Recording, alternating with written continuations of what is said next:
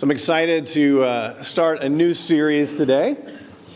Uh, Lord willing, over the next four weeks, we're going to look at the book of Jonah, which you probably know something about.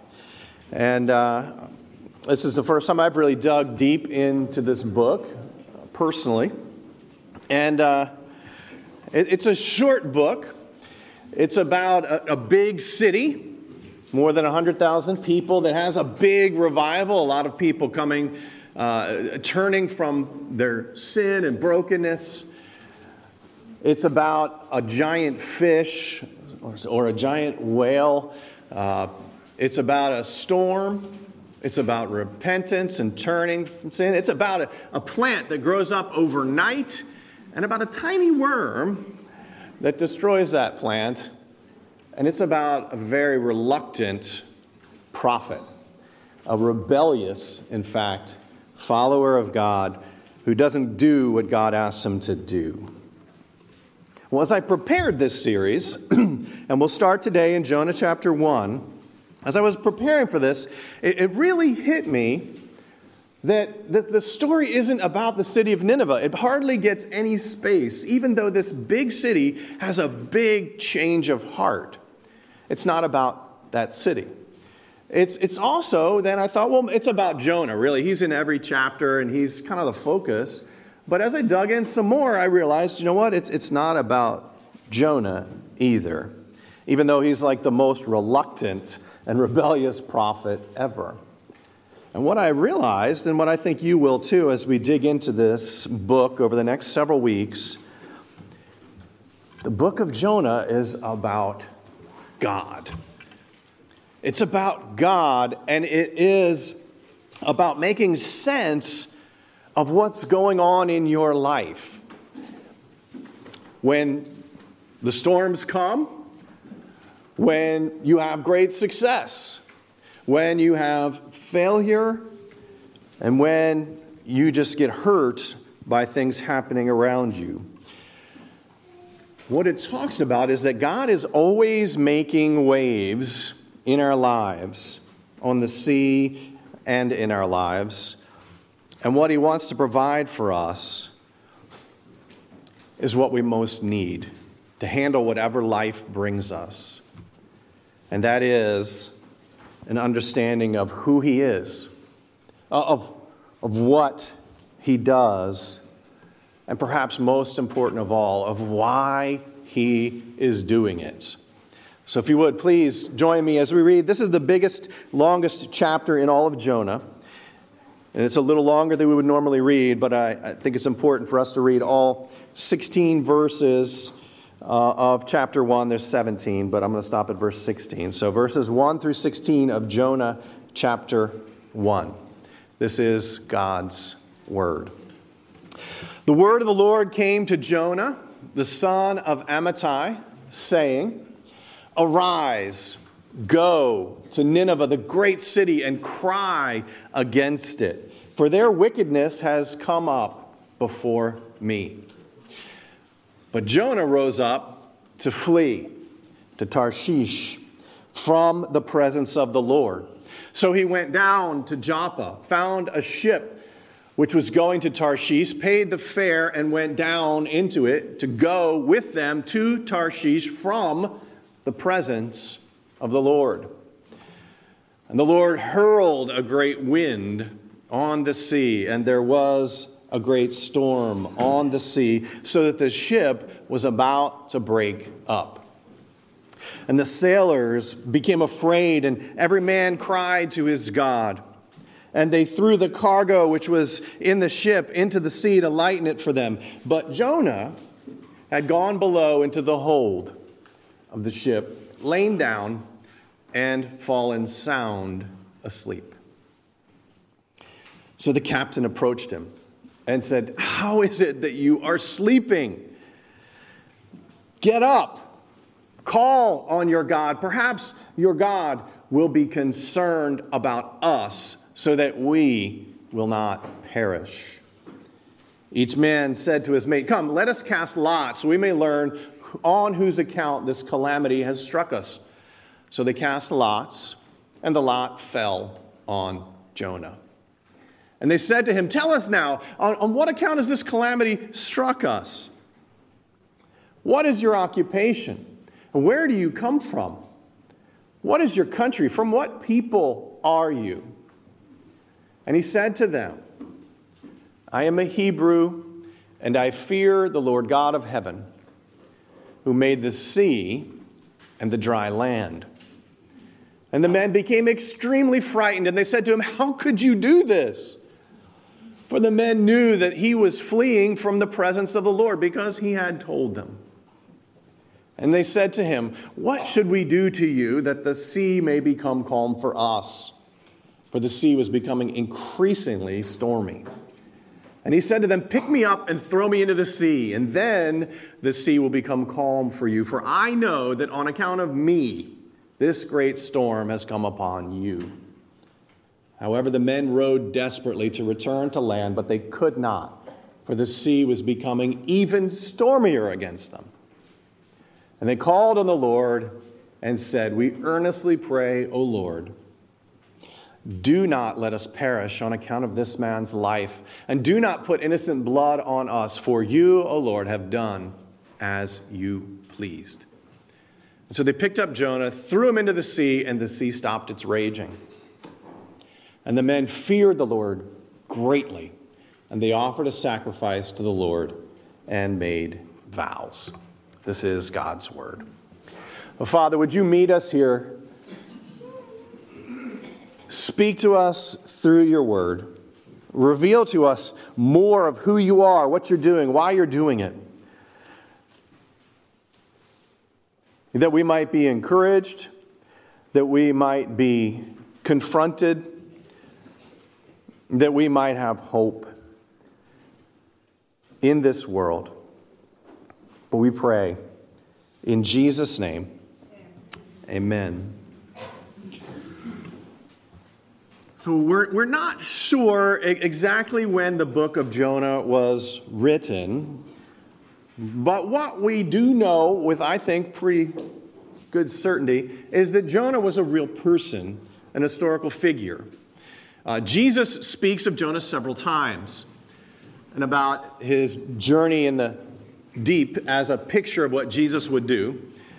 But more than that, I think, is when Jesus speaks of Jonah's proclaiming to Nineveh when he finally gets to Nineveh, that Jesus says that the people of Nineveh actually existed and heard Jonah. So it's, it's clear in Jesus' mind, and this is enough for me, that Jonah was a real person, despite these crazy things that happened being swallowed by a giant fish, being spat up on land, going to a city and seeing hundreds of thousands of people turn, and then ending the book arguing with God. It's a lot. But it seems Jonah is a real person.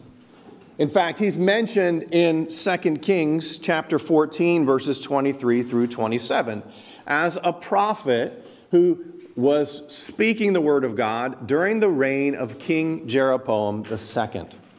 That would put him somewhere during the reign of Jeroboam, which was 793 BC to 753 BC, give or take a couple of years. So Jonah is, is living in, in Israel in that time, in the northern kingdom, as the, the nation of Israel had divided between Israel in the north and Judah in the south in that early part of the 700s BC. And it was actually a prosperous time for Israel, the northern kingdom. They were living in somewhat of a golden age as their borders had expanded on uh, to about the size of what they were under King David and King Solomon hundreds of years before. Things are going well, despite the fact that King Jeroboam is described as one of the most wicked kings in the history of Israel, right up there with the first King Jeroboam. So, this is the context for Jonah living in that land. And it's even more profound that he, in 2 Kings, is mentioned as prophesying and predicting that those borders of Israel would be expanded. That God came to him in his word and said, This is what's going to happen. And Jonah proclaimed it, and it happened that they were prosperous, that they were expanding. And so it's not unreasonable to think that, you know what, Jonah might be somewhat of a hero.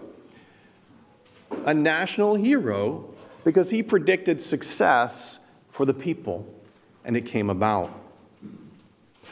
So during that time of prosperity, though, if you're familiar with the Bible story and the history, you might know that just a couple of decades after King Jeroboam, in 722 BC, just 30 years after Jeroboam stopped reigning, the nation of Israel, the northern kingdom, was taken into captivity, conquered by the Assyrian Empire, and dragged hundreds of miles to a foreign land. In other words, in the midst of that prosperity, the end was near.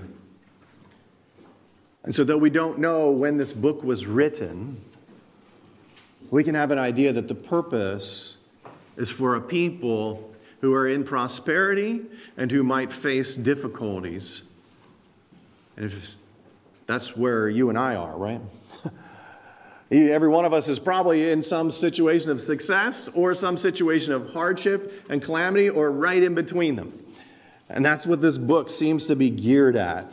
That Jonah would speak to us and reveal to us and cement in the hearts and minds of God's people what we most need as we go through challenging seasons, as prosperity declines or arises, as difficulties come or they go, the main thing that we need and what the Lord provides for us here, even in these verses, but in the whole book of Jonah, is an understanding of who the Lord is.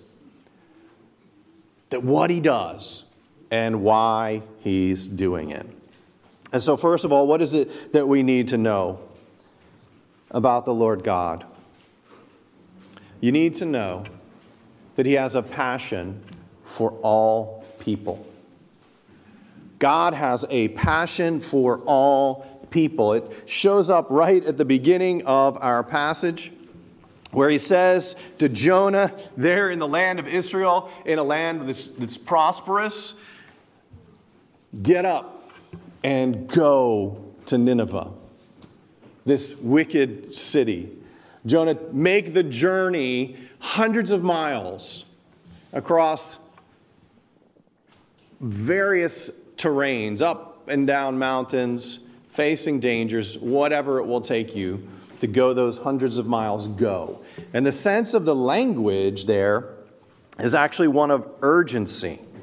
That, that the Lord is saying by repeating the things, arise and go, it says basically, hey, get moving, don't delay. Go now, Jonah. In the midst of a flourishing nation, in the midst of being kind of important, having predicted success and prosperity, the Lord is saying to Jonah, Leave it. Go far away. Because God has a passion for all people. Not just Israel, not just you, all people. This is, this is about God's character, and the scriptures tell us that God is love. 1 John chapter 4, 7 and 8 says that. God is love. It's part of his nature. It's fundamentally who he is. In fact, God is love even to his enemies.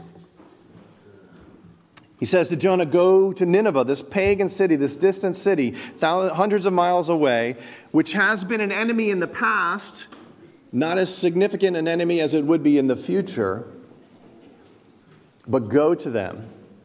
In fact, go to them in the midst of their hardships.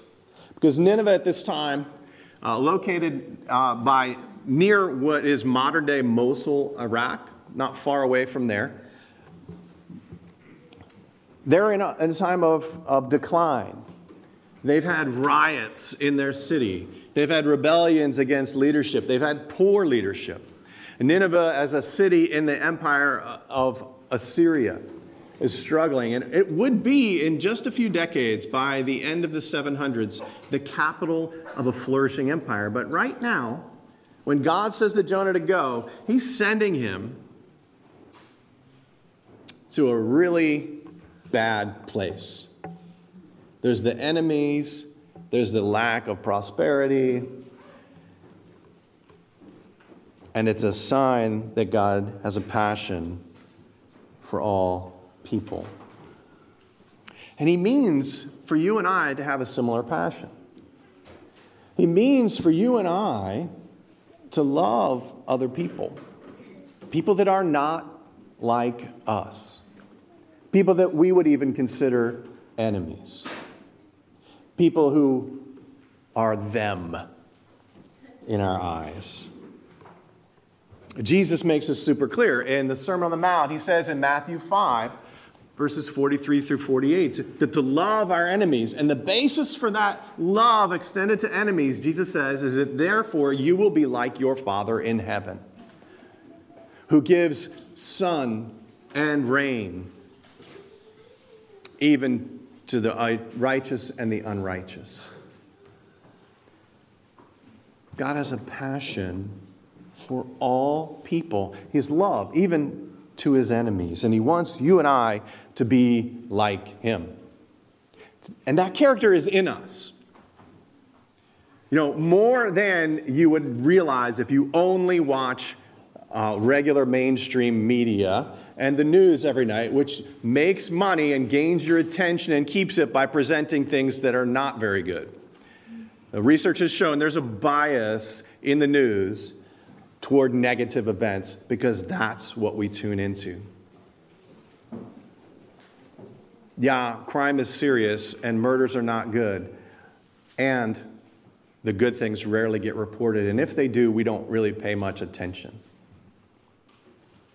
But if you have interactions with people in your own life, in fact, research has shown that in, a, in, a, in, an experiment where people were commuting to work, they said some of you engage with the person next to you, a stranger, try to start a conversation, others don't. And they measured afterwards, and 100% of the people who engaged with other people on their commute and the other people that they talked to were happier and felt better having done that than the people who just sat there quietly thinking, that would be weird to talk to other people.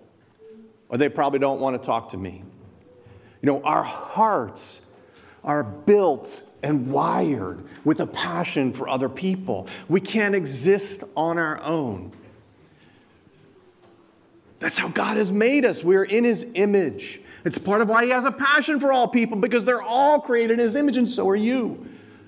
So am I, every one of us, no matter the color of your skin, no matter your educational background, no, no matter your economic background, no matter your language, no matter your ability. God has a passion for you, and we, we have a passion for all people as well until we get twisted. And we'll have to wait till chapter 4 to understand why Jonah runs away and why he does not share God's passion for all people. He doesn't tell us now, and so we're not going to talk about it now. You can sneak ahead and look, but not right now. Look later. You know, this is God's plan for us. This is, this is part of what he wants us to be. So for us, we need to cultivate a passion for all people. And it's just wonderful that we have that opportunity, that God has blessed us to be with people from many tongues and tribes and nations right here in this congregation to be in a community that's full of people from all tongues and tribes and nations. It is such an opportunity for us to show what God created us to be. That human beings can rise above our differences and connect and care for one another and love one another, even our enemies. If we were to do that, could you imagine how it would transform politics? How it would transform our schools? How it would transform our homes. Can we model that? Can we work on that? And it could be just as simple as starting a conversation online with somebody at the Walmart or somewhere else, right? Could be on the subway and be careful, okay? Don't be foolish. There are dangerous people. And consider where maybe the Lord is calling you to reach out, to just smile to engage people in safe spaces. Take a little bit of a risk. and believe that God has a passion for all people, and that's inbuilt in all of us. And so when you reach out more often than not, I have seen this on the streets of 69th Street here. It's amazing to me how many people will listen. And it's part of being in a diverse community because my experiences with most Americans, they're like, no, go away, whatever, right? But we have such a diverse community that people are willing to talk, especially if you just smile, you know, to engage and tap into that passion we all have for all people. But that's not all that we would need to know. We, we need to know God has a passion for all people, but He also has power over all things. God has power over all things. He, he literally works in everything. God works in everything. The Lord, Jonah confesses, professes in verse 9, is the God of heaven who made the sea and the dry land. He apparently is the one who continues to work in it, even in the bad things, because he hurls in verse 4 a great wind on the sea and the great storm on the sea, so the ship was about to break up. God works in everything, even in the bad things. The Bible speaks of him as God. In the Hebrew, it's El or Elohim. He's the high and lifted up one.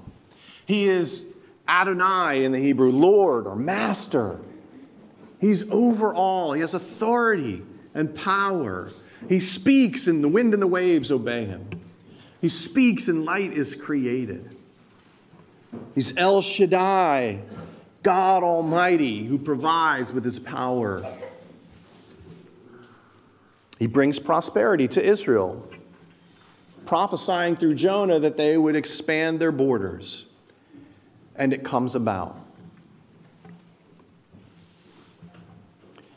And he also has power and uses it even in the bad things as we experience them, like storms that threaten to sink us. As Job put it in chapter 1, verses 20 and 21, the Lord gives and the Lord takes away. Blessed be the name of the Lord. It's a hard word, but what it's it deals with is God's sovereignty, we call it. That, that God is in control, He has power over all things. He, even the bad things. But here's the thing that He's not responsible for sin, rebellion. We,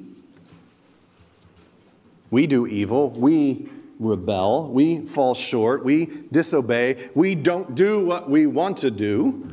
We do what we don't want to do, as Paul wrestles with in Romans chapter 7. We contradict what we profess to believe. Jonah, here, a prophet God has used for his purposes, says at the same time, I serve the Lord God of heaven, maker of the sea and the land, and I'm fleeing from his presence.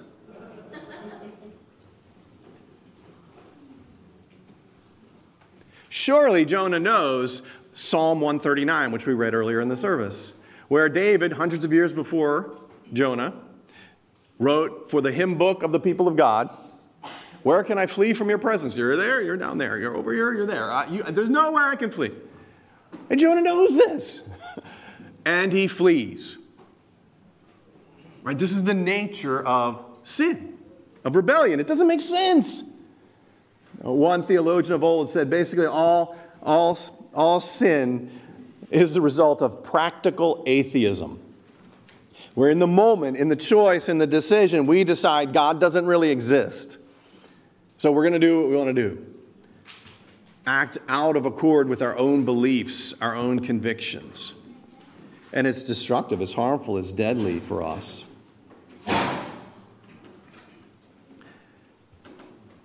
The Lord works even in the bad things. In fact, do you realize, have you considered this, that part of God's sovereignty, part of the way God works, part of how he uses his power is to curse the ground? It would bear thorns and thistles. It would be hard for us to work. That he has cursed childbirth, that it would be painful.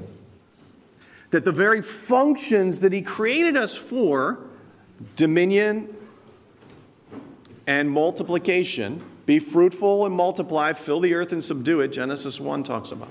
That he has cursed those things, he has made them hard for us.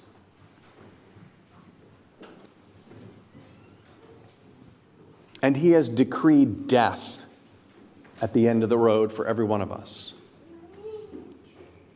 This is how he's using his power, among other ways. And the thing is, what we need to know is that he's not doing that for no reason. He's not doing those things just to spite us, to make life hard for no reason. That the Lord is using those things in conjunction with his passion for all people, he uses his power to bring about his purposes. Now, before we move on to that thought, I just want to make clear that sometimes we experience difficulties in our lives, like Jonah is, right? Where he is facing a storm and death and destruction because he's rebelling against God. And, and sometimes that's why we experience difficulties. Sometimes we experience difficulties like the sailors, right? Because we're with somebody who's rebelling against God, and we're somewhat bystanders, almost collateral damage, but not really. Because God doesn't waste anything. God's at work in all of those things for all of our good. This is how much power He has that he can at the same time focus his attention on Jonah and teach him a lesson, at the same time be giving a lesson to the sailors who are there, that then all of this works together, even despite Jonah's rebellion, that it will teach a lesson to the people of Nineveh when Jonah gets there. And then at the end of the story, Jonah, in his rebellion, still in chapter 4, can then teach us a lesson as we consider it all as a whole, as part of the, all of the scriptures that God has given us, that it all is working together for our good and for His glory. So sometimes the, the, the, difficulties in your life are due to your own sin and rebellion. Sometimes it's because other people's. And, and the reality is, you know what? You just, we just live in a fallen world. Things are broken. As Jesus said in John chapter 9, the, the man who was born blind, his disciples said, Who sinned? The man or his parents? Jesus said, Neither. But that God might be glorified through Jesus' healing of him. That there's always purpose. There is no suffering without the intention of God behind it and the good purposes of God behind it. Because his power over all things is working at the same time with his passion for all people. And the purpose of it is this is our third point the purpose of it all is that you might experience his presence through all eternity. That God is working his passion and his power that you would experience his presence through all eternity. Because God shares life. That's what he wants to do. That's, that's his purpose in creating human beings, his purpose in, in continuing to put up with us is that, that God is sharing life with us. We would not have life unless God had shared it with us. And He has chosen to do that. The storm comes because of Jonah's disobedience, fleeing from the presence of the Lord, acting irrationally. Yet rather than just zapping Jonah, have you thought about this?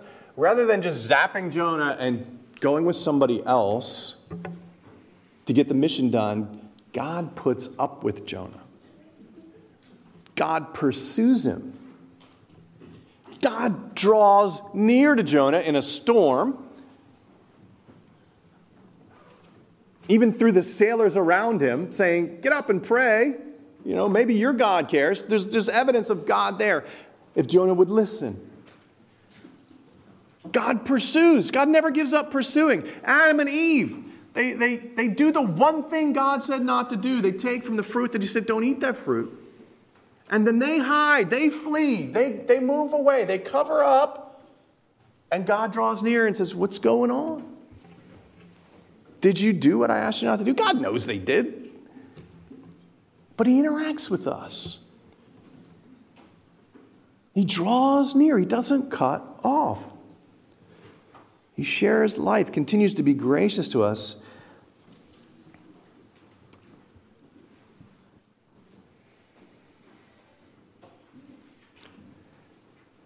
The thing is, he shares life, it comes from him, that it's only in the presence of the Lord that we have life. And so, so we ought to desire that life and draw near to God, but we don't. We run away. And God, in His grace, has cursed the ground. He's cursed childbirth. He's brought death at the end of our lives because He wants us to realize that His presence is the place of life. That the ultimate goal is that we would be with Him forever. Never to be separated. We would always experience life with Him. And without Him is disorder, it's, it's chaos. Look at these sailors as they're experiencing the storm. Every man is crying out to his God and nothing's changing. You know, they're probably from different nations, probably have different gods that they're worshiping and serving, probably crying out in different languages, and there they are, and there's nothing happening. So the captain goes down to Jonah. He's like, How can you be sleeping? Why don't you cry out to your God? Maybe your God will show concern for us, and we won't die, we won't perish. That's disorder, that's chaos uncertainty. These folks don't know if their God is listening. They don't know if their God cares, and they think maybe your God does care. Call out to him.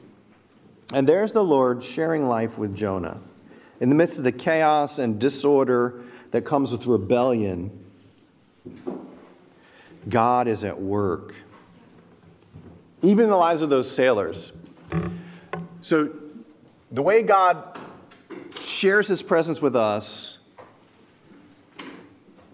primarily and fundamentally, we experience it is through his word, through what he has said. He has revealed himself. There would be no other way we would know the one who is high and mighty and over all, right? Unless he stooped down. We can't climb up, we can't get there. He stoops down, he speaks to us. When we come to know him, he sends his spirit to us. That experience of Him. Right? That's how we know Him. And so the Lord, through Jonah, seems to be saying the solution, guys, to this problem is that you throw me overboard, Jonah says. Throw me into the water, and then the sea will be calm for you. Throw me into the sea. In verse 13, what do they do? It says, the, the men rowed desperately to return to land, but they could not. For the sea was becoming even stormier against them. Did you notice as we were reading it? It's like stormier and stormier and stormier. God has got a dial and he's turning up the storm.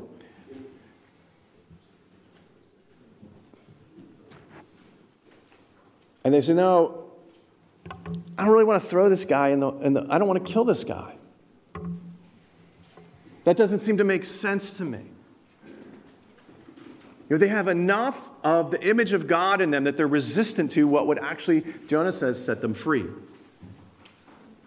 But they resist it. And they say, well, maybe we could just get him back to dry land and he could pick up there and go head to Nineveh. It would be God's problem at that point, you know. And so they start rowing. God says, that's not what I want. And in fact, what I think God is saying through this is that Jonah needs to die. the path has been laid for him. If you read as it's going on here, that Jonah needs to die. He has been on a descent the whole time.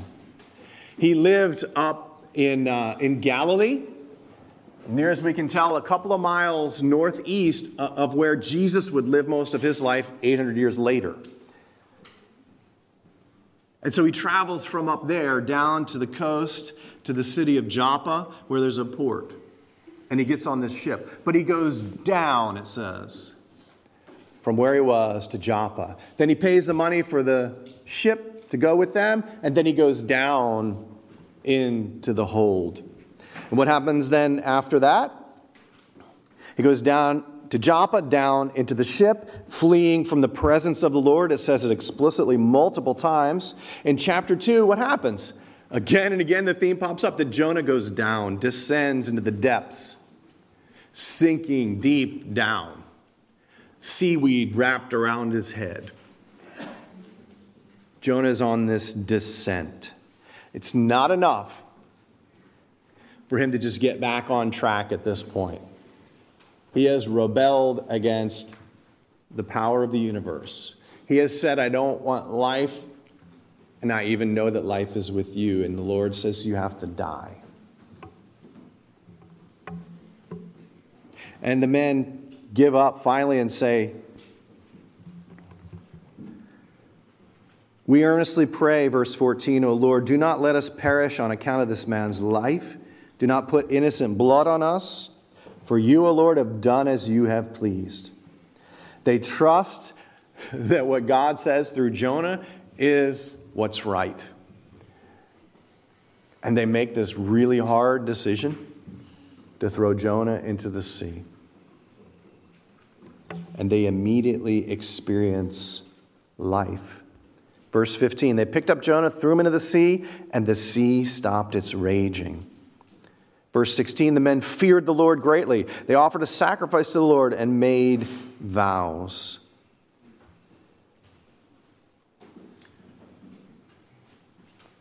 The Lord is working with his power and his passion that you would experience his presence, that you would have life. This is what he wants for you. And he wants you to see here, in the picture of Jonah that that life will only come by obeying him. Life will only come as we understand what he wants. Life will only come as we draw near to him. Life will only come as we embrace him, trust him, obey him, cling to him, fear him only. When we give up our own ways and lay it before him, it provides life provides abundantly.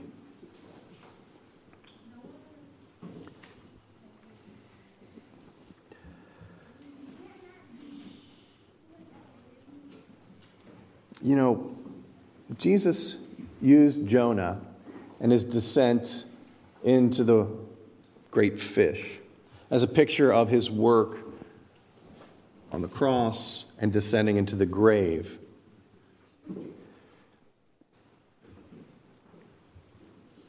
And that gives us a tremendous advantage of understanding the message of how it is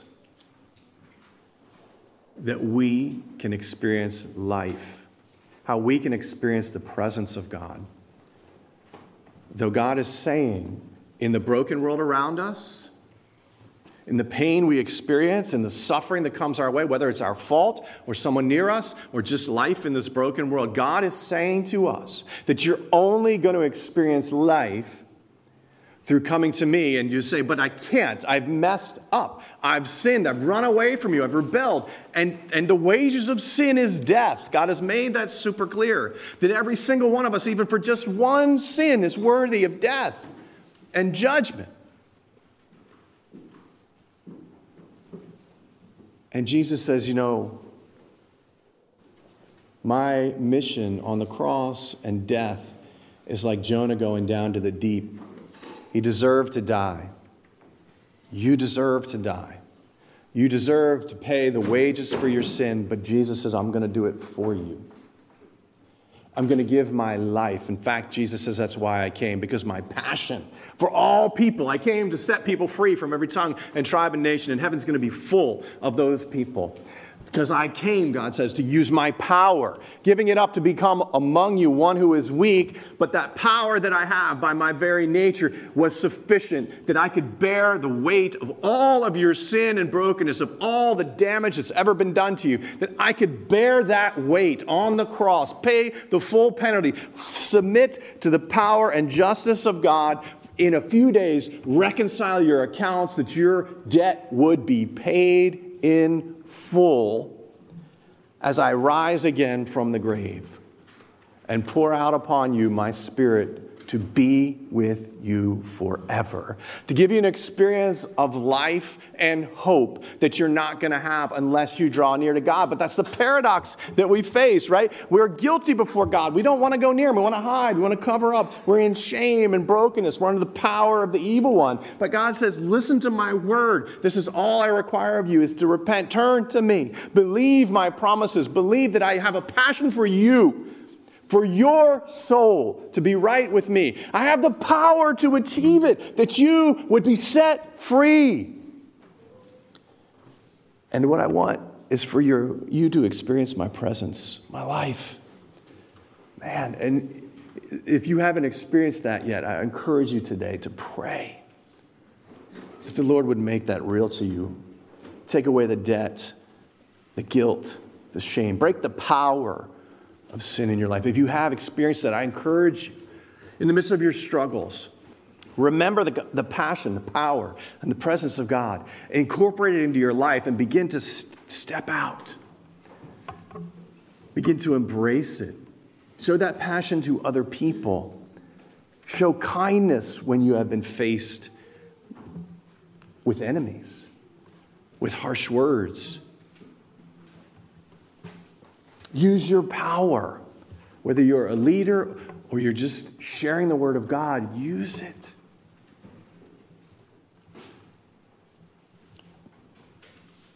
With confidence. And you know what you'll experience is more of the presence of God.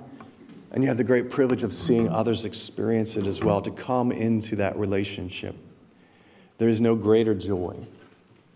And one of the obvious things you can do is come to our Share Your Faith workshop, get some simple tools to share with your children, with your spouse, with your friends, your neighborhood. You know.